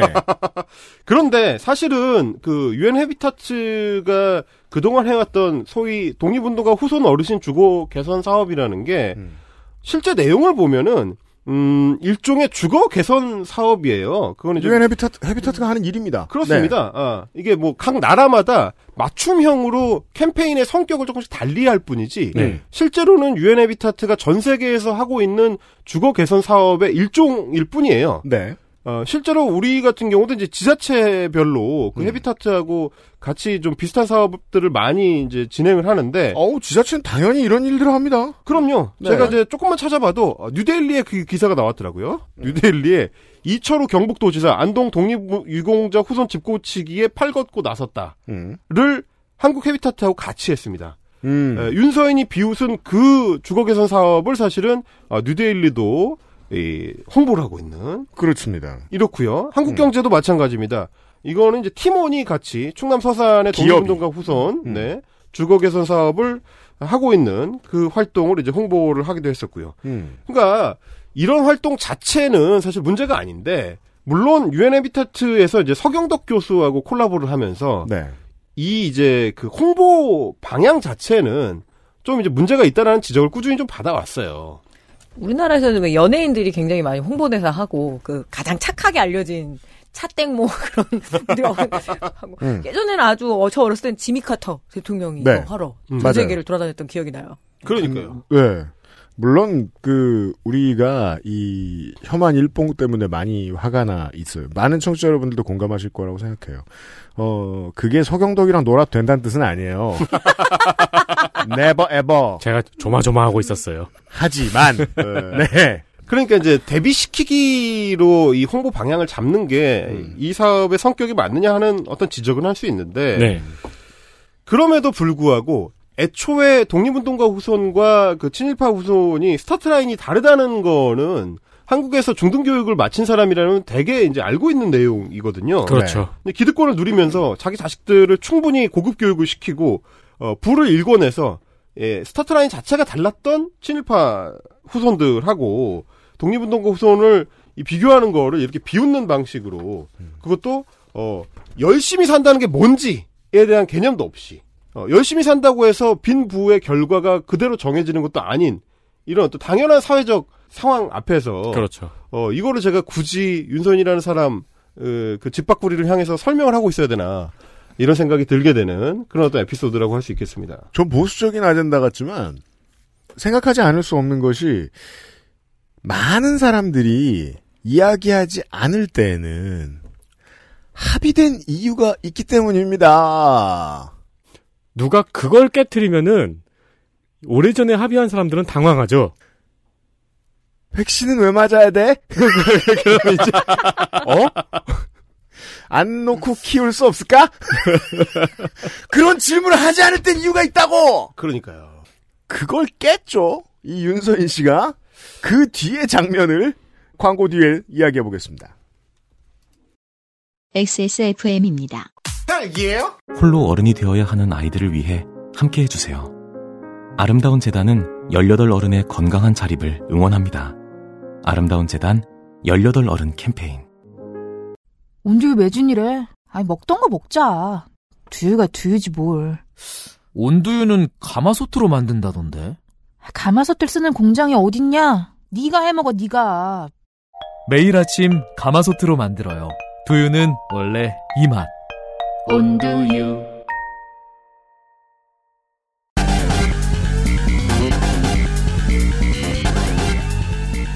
딸기예요? 광고 읽고 돌아왔습니다. 열심히 산다는 건 온두유 사장님 같은 케이스에다 그렇게 부- 붙이면 돼요. 매일 아침 가마솥으로 두유를 아니- 만들고 계시거든요. 어, 그렇죠. 뭐, 이것과는 별개의 이야기지만. 네. 네. 근데 이건 사실 열심히 스타트 라인이 달랐고, 열심히 살았다의 이야기와도 별개로, 스타라, 스타트 라인이 달랐고, 그 뒤에 이승만 정권, 박정희 정권, 그 다음에 그렇죠. 군부 정권들이 어떤 식으로 이제 파트너를 삼아 왔고, 그들한테 부를 쌓아줬는가까지도 전부 우리 모두가 이해하고 있는 스토리잖아요. 그렇죠. 어찌 보면 오늘의 이야기의 앞부분은 사실 어, 청취자 여러분들이 아니라 윤서인 들으라고 고가에 준비한 이야기. 근데 제가 이거에 네. 100배 대용도 되는 노력하는 사람들을 밥버거 사태 때 본 거예요. 이렇게 그- 준비를 했습니다만 네. 다시 한번 헬마우스 팀도 저도 이게 사람들에게 알려지고 막 문제가 될까? 라는 생각을 하지 않았습니다. 이유가 있습니다. 그- 그랬다면 음. 지인작에 난리가 났어야지 라고 생각했으니까요.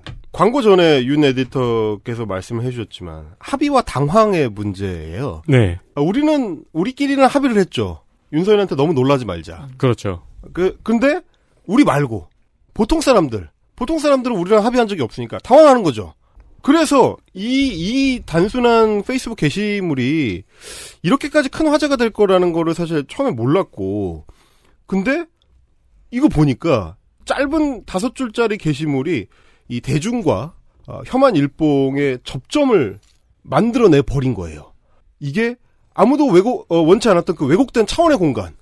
포탈이 된 거죠, 포탈. 그렇죠. 그 해리포터에 나오는 9화 4분의 3 승강장. 네. 다른 곳으로 가는 어떤 통로 네. 역할에 이 페이스북 게시물이 딱 놓여 있는 거예요. 그러니까 포탈이 열리니까 우리랑 다른 공간에 살고 있었던 보통의 머글들이 그렇죠. 어 포탈 너머에 이상한 게 있어. 혐한 일봉이 있어. 저 무슨 소리 하는 거야? 이거를 알게 된 거예요. 그래서 오성 국회의원이자 네. 국회 외교통상위원회 위원장이자 네. 인천시장 출신의 음. 집권 여당 중진 송영길 의원이 어이없어합니다. 그 먹을 중 하나였죠. 그렇죠. 송영길 전 시장도. 송영길 의원이 도대체 윤서인이 페이스북에 무슨 글을 쓰는지 알게 뭡니까? 그렇죠. 왜냐하면 송영길을 산다는 건 되게 바쁜 일이거든요. 아니, 아니, 현직 외통위원장이잖아요. 노동운동도 오래 했고 그러니까요. 변호사도 했고 저 민선직도 많이 했고 아니, 지금 윤서인을 볼 시간이 없어. 국회에서 국회에서 바이든 행정부 새로 출범하는 얘기하기도 바빠요. 윤서인 페이스북을 볼 수 있는 기회라는 건 없습니다. 근데 이제 모르, 나도 모르게 알게 된 거야. 그러니까 이런 글을 쓸 수밖에 없는 거죠. 어이없는 막말에 분노에 앞서 저런 자들과 동시대를 살아야 한다는 자괴감과 부끄러움이 함께 밀려온다. 이건 확실한 증거죠. 그 전엔 본 적 없다. 그렇죠. 네. 이걸 보고 저희도 놀래죠. 어? 왜 이렇게 놀래, 이 사람? 오, 그렇죠. 제가 2년 전에 지나온 길이에요. 그래서 이제 보통 사람들, 평범한 머글들의 반응이라는 거는 이제 뉴스의 헤드라인을 장식했던 그 단어들입니다. 충격, 경악, 어, 그동안은 성재준 TV의 제목에서만 봤던 그것들. 그러니까 이제 보통 사람들이 가득한 그 콜로세움에 윤서인이 갑자기 끌려 나온 거예요. 네. 어, 사람들도 보통 이제 사자와 호랑이의 대결 이런 거 정도를 기대하면서 극장에 들어왔는데 네. 불이 딱 켜지니까 윤서인이 서 있는 거죠. 뭐야 이거? 그렇죠. 우리 모두가 혹은 그리고 윤서인이나 그런 어떤 그 혐한 일봉 유튜버들 자신들도 스스로는 보통 사람들이 내가 하는 발언을 보면 어떻게 느끼겠지라고 예측하던 것과 네. 실제로 맞닥뜨렸을 때 충격이라는 건 전혀 다른 레벨입니다. 그게 꽤 달랐다. 그러니까 이제 입장에서는. 어 김원웅 광복회장 같은 분들도 당황과 함께 분노를 느끼면서 라디오 인터뷰를 통해서 이제 규탄을 하고 그러다 보니까 광복회 입장에서 이거는 그냥 넘어갈 수는 없다 이런 인식이 계속해서 사회로 퍼져나가는 것을 방치할 수는 없기 때문에 우리가 소송도 생각하고 있다라는 언급이 나오기 시작합니다. 그렇죠. 그런데 이래서 오늘 저희가 이제 참고인을 모시게 된 건데 음. 윤서인이라는 직박구리가 네. 이런 상황을 만난 적이 있는 거예요. 예전에 네. 말하자면 당사자가 나온 겁니다. 그동안은 아무리 유튜브에서 떠들어도 어 문재양 아웃을 외쳐도 설마 청와대가 한가하게 나를 조지겠어?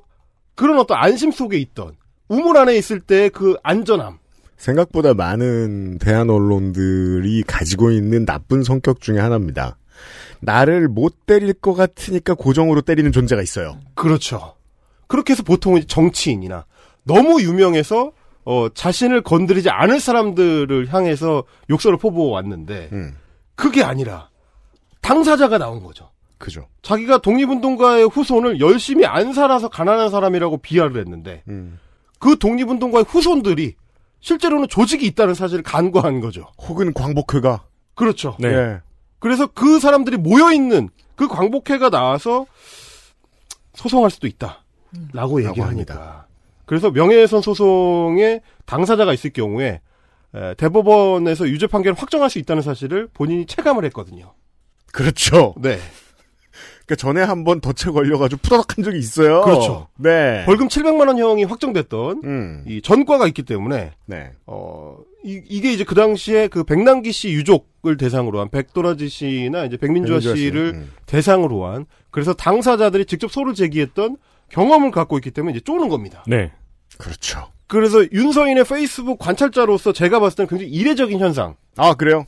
사과문을 올립니다. 아 긴 글. 네. 긴 글 나왔다. 구구절절. 갑자기 긴 글 나와요. 음. 긴글 나오면 이 몰려 있다는 이제 증거죠. 그러니까 음. 이제 보통 이제 여러 가지 의견이 함의되어 있는 그 혓바닥이 길다. 아, 그렇죠. 라고 하죠. 어. 근데 이제 보통 이제 윤서인은 자신감 만빵일 때 짧은 글을 주로 올릴 때는 말이 길면 공산당이다 이런 말을 실제로 본인이 했거든요. 지가 말이 길어지죠 이제. 근데 그 사과문이라고 올린 게 굉장히 신기한 형식을 띠고 있어요. 미안하다고 하는데 하나도 안 미안해 보이는 그러면서 이 괄호치기 전술이 등장을 합니다. 이게 되게 진짜 정말 신기한 작법이에요. 그러니까 두 가지 인격을 한 글 안에 집어넣고 세상에 이게 뭐예요? 그러니까 자기가 페이스북에 올렸던 짧은 글, 짧은 글은 사실은 예. 긴 글이었다. 내가 짧은 글을 올렸지만 원래는 긴 글이다. 그리고 저는 마음은 궁서체다. 그렇죠. 마음은 궁서체다. 이게 이제 폰트가 없어서 내가 어. 이렇게 하는 거지. 근데 그 궁서체가 괄호 안에 넣어져 있어서 당신들한테 안 보일 뿐이다. 사실은 원래 존재했었다. 이런 주장을 하는 거죠. 헐. 이 내용을 좀 볼까요? 이 내용을 예. 어, 페이스북은 너무 글이 길어져 있기 때문에 네네네. 어, 이, 이 괄호치기 변명을 하고 있는 그 네. 신공을 직접 그의 음성으로 들어보시면 아, 알겠습니다. 대충 얼마나 찌질한지 알 수 있습니다. 네. 한번 들어보시죠. 어. 확인해 보시죠. 마음의 준비를 하시기 바랍니다. 마지막으로 이번에 논란이 된 내 글을 내포된 의미까지 다 포함해서 한번 풀어서 말해볼게. 한번 잘 들어봐. 만약에 여기서 퍼온 사진에 양극단 이분법이 진짜로 맞는 거라면 친일파 후손들은 그만큼 열심히 살았다는 뜻이 되고 독립운동가들의 후손들은 대충 산 사람들이라는 뜻이 된다. 하지만 현실은 절대 그렇지가 않다. 독립운동가 후손들 중에도 얼마든지 부자가 있고 친일파 후손 중에서도 얼마든지 가난한 자들이 있다. 전쟁으로 초기화까지 됐던 한반도에서 100년 전 조선의 빈부가 지금의 후손의 자산에 결정적인 영향을 끼쳤다고 보긴 어렵다. 그럼 위의 극단적인 비교처럼 100년 전에도 소위 지금 친일파라고 불리는 사람들은 100년 이상을 끄떡없이 물려 줄 재산을 쌓을 정도로 열심히 산 사람들이고 지금 독립운동가라고 불리는 사람들은 그들에 비해 대충 산 사람들이라고 말하면 너네들은 어떨까? 자, 이 미러링을 들으니 어때? 도저히 말이 안 되지? 그러니까 이렇게 말도 안 되는 비교 따위는 집어치라고. 그, 내 말은 이거였어, 이거. 나는 바로 이런 글을 쓴 거였어. 어, 못 알아들었어요. 저도 참고인과 같은 생각이에요. 저는 조금 알아들었어요. 이걸 어떻게 알- 알아듣죠? 그러니까 이제 나는 풍자를 한 거다 같은 느낌인 거죠.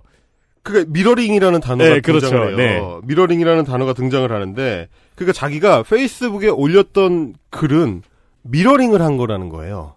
근데 미러링을 했으면 어, 떤 어떤 말이나 행동에 반대를 아, 저 말이나 행동을 그대로 보여줘서 말하자면 전시 효과를 발동을 시켜서 사람들한테 그 부조리함을 알게 하도록 하겠다. 그렇죠. 이런 목적을 가진 게 이제 미러링인데 자기가 원래 하던 말을 했잖아.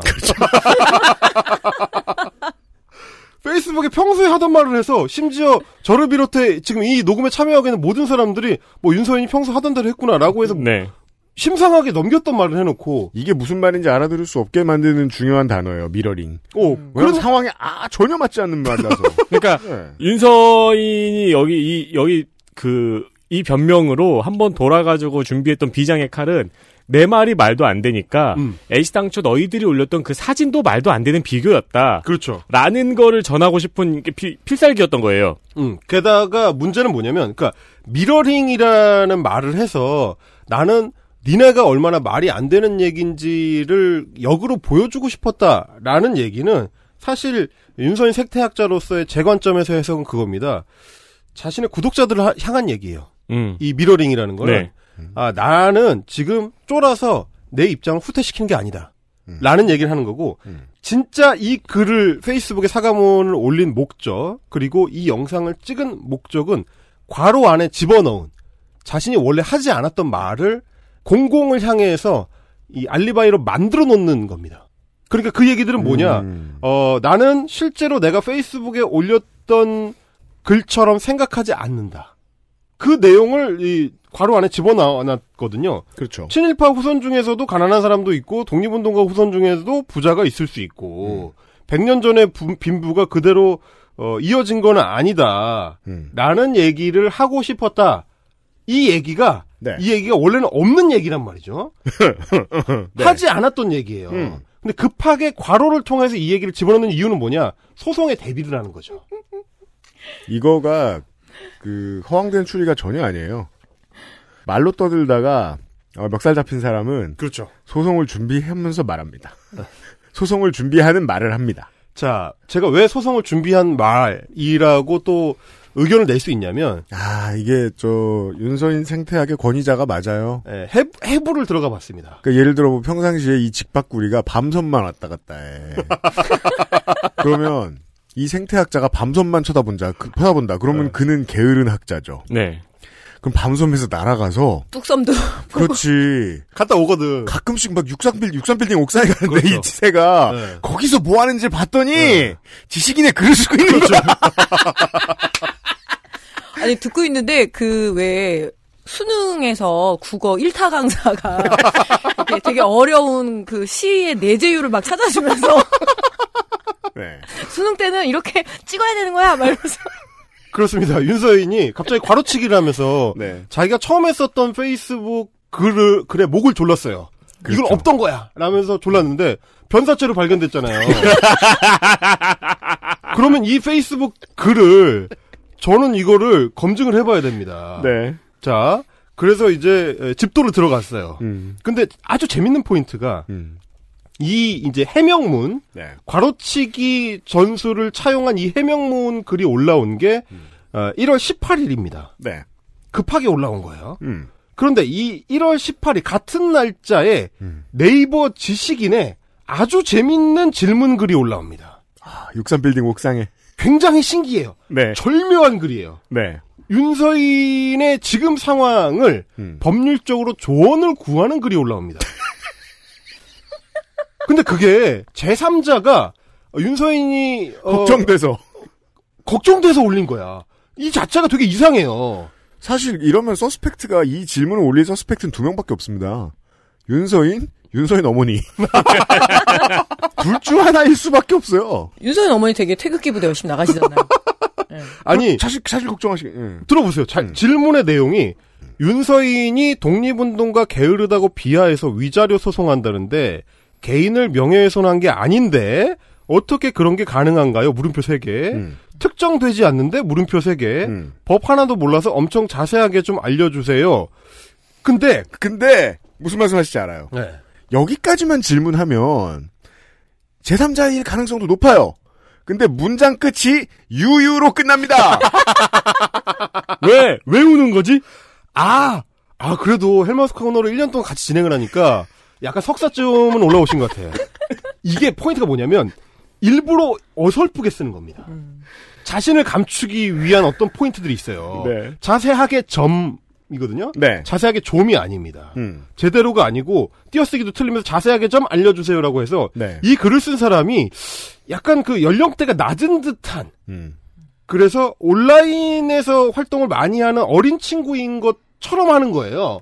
좀 근데 그런 말투예요. 근데 이, 이 질문 내용은, 음. 질문 내용은 명예훼손 소송과 관련한 기초 지식이 있는 사람이야. 왜냐면 개인을 명예훼손한 게 아닌데 어떻게 그런 게 가능한가요? 라고 묻고 있잖아요. 그렇죠. 내가 개인 해봐서 탈탈 털려봤는데요. 이러면서 이건 아닌데 말이면서. 그런. 거잖아요. 네. 네. 독립운동가 후손이라는 어떤 조직이나 단체나 뭐 다수를 했을 때는 특정인을 특정할 수가 없으니까 명예훼손 안 되는 거 아니에요? 라는 질문이에요, 이게. 어린아이의 질문이 아니에요. 애 질문이 아니야, 이게. 게다가 1월 18일 같은 날짜에 이게 올라오고 이 불안을 이 표출하는 어떤 글이 다시 페이스북에 올라왔다는 것은 혹시 본인인가? 라는 의혹을 갖게 되고 네이버 지식인 질문 글이 아 이례적으로 네. 어, 비공개 아이디입니다. 아, 아, 비공개 아이디예요. 네. 그래서 여러 가지가 아이디. 여러 가지가 네. 여러 가지가 좀 맞아 봤을 때 이게 찰떡같이 어떤 어떤 상황 특정 상황을 가리키고 있다. 두 가지를 지적해 주셨습니다. 어, 어린아이의 말투를 일부러 흉내냈다. 그렇죠. 하지만 이것은 어린아이라기보다는 누군가를 명예훼손한 어른의 질문일 가능성이 높다.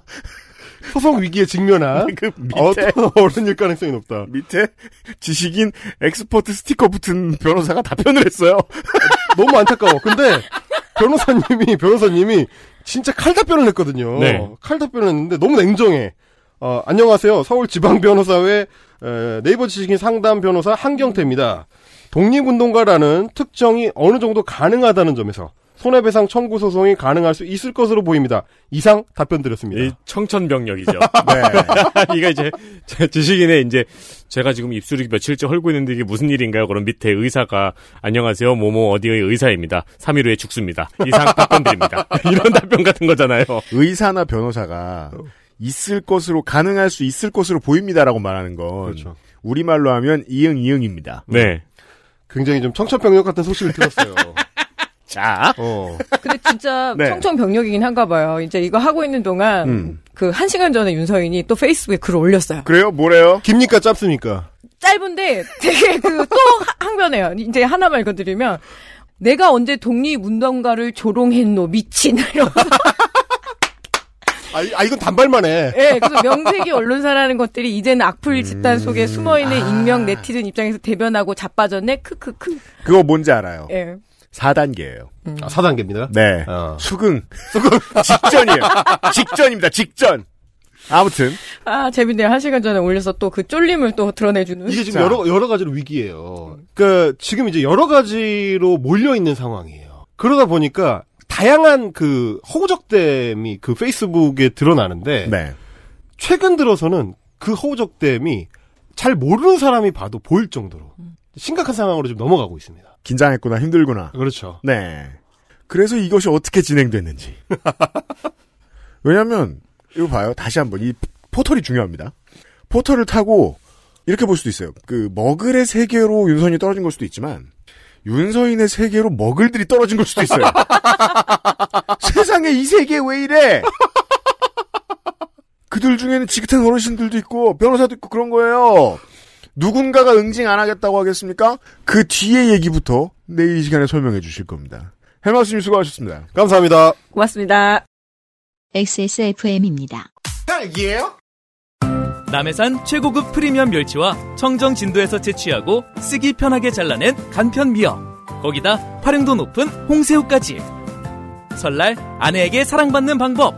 바보상의 멸치 홍새우 미역 4종 세트.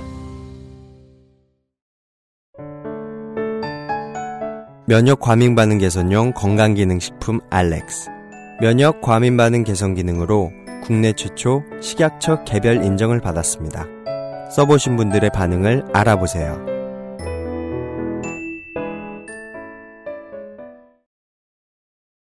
자, 깜빡 눈을 떴더니 손희상 선생으로 바뀌어 있어요, 헬마우스가? 그렇죠. 안녕하세요. 다시 돌아왔습니다. 들락날락하네요. 네. 네. 이게 혐한 일봉계에 대해서는 전혀 아는 게 없거든요, 손희상 선생은. 이게 정은정 작가님하고 이 헬마우스님하고 합치니까 네. 손이상. 그렇죠. 이상한 매지가이네요. 네. 어, 게다가 손희상 선생은 어, 농축산인 농축산에 대해서도 어, 윤서인 생태학에 대해서도 아는 게 없어서 네. 어, 그냥 다 같이 즐겁게 듣고 있었습니다. 상세가 되었죠. 네. 어, 진짜예요. 제가 중간에 또 몇 번 말했을 텐데 10만 명이 들을 때랑 50만 명이 들을 때가 다르고 50만 명이 들을 때랑 50만 명이 확인할 때랑 500만 명 확인할 때가 다르고 네. 500만 명 확인할 때랑 5천만 명이 확인할 때가 다릅니다. 이 정도 큰 규모에서 윤서인의 존재감이 확인된 경우가 이 정도 크게 확인된 경우가 흔치 않았습니다. 저도 그렇고 그 헬마우스 팀도 그렇고 그런 역설에 시달리죠. 어, 저 극우쟁이들을 우리도 파는 거 아니냐. 팔죠. 하지만 팔았다면 도 이상 뿌리 뽑을 수 있을 때 적극적으로 말해주는 것도 한 번쯤은 해야 될 것 같아서 음. 어, 명절을 빌어서 윤서인 백과사전을 준비해보았습니다. 내일 이 시간에 좀 더 이야기를 나눠보지요. 어, 평온하고 조용한 연휴 계속되고 있으시기를 바랍니다. 전 세계 어디에서든요. 윤세민 에디터하고 유승균 PD였습니다. 네, 손희상 저는- 선생이 내일도 앉아있을지도 몰라요. 저는 등장하자마자 갑자기 또 사라지네요. 네. 내일 또 봐요. 내일 내일 방송을 위해서 다시 분, 분리가 되어죠. 내일 뵙겠습니다. 청취자 여러분도요. 내일 뵙겠습니다. 되게 뻔뻔하다.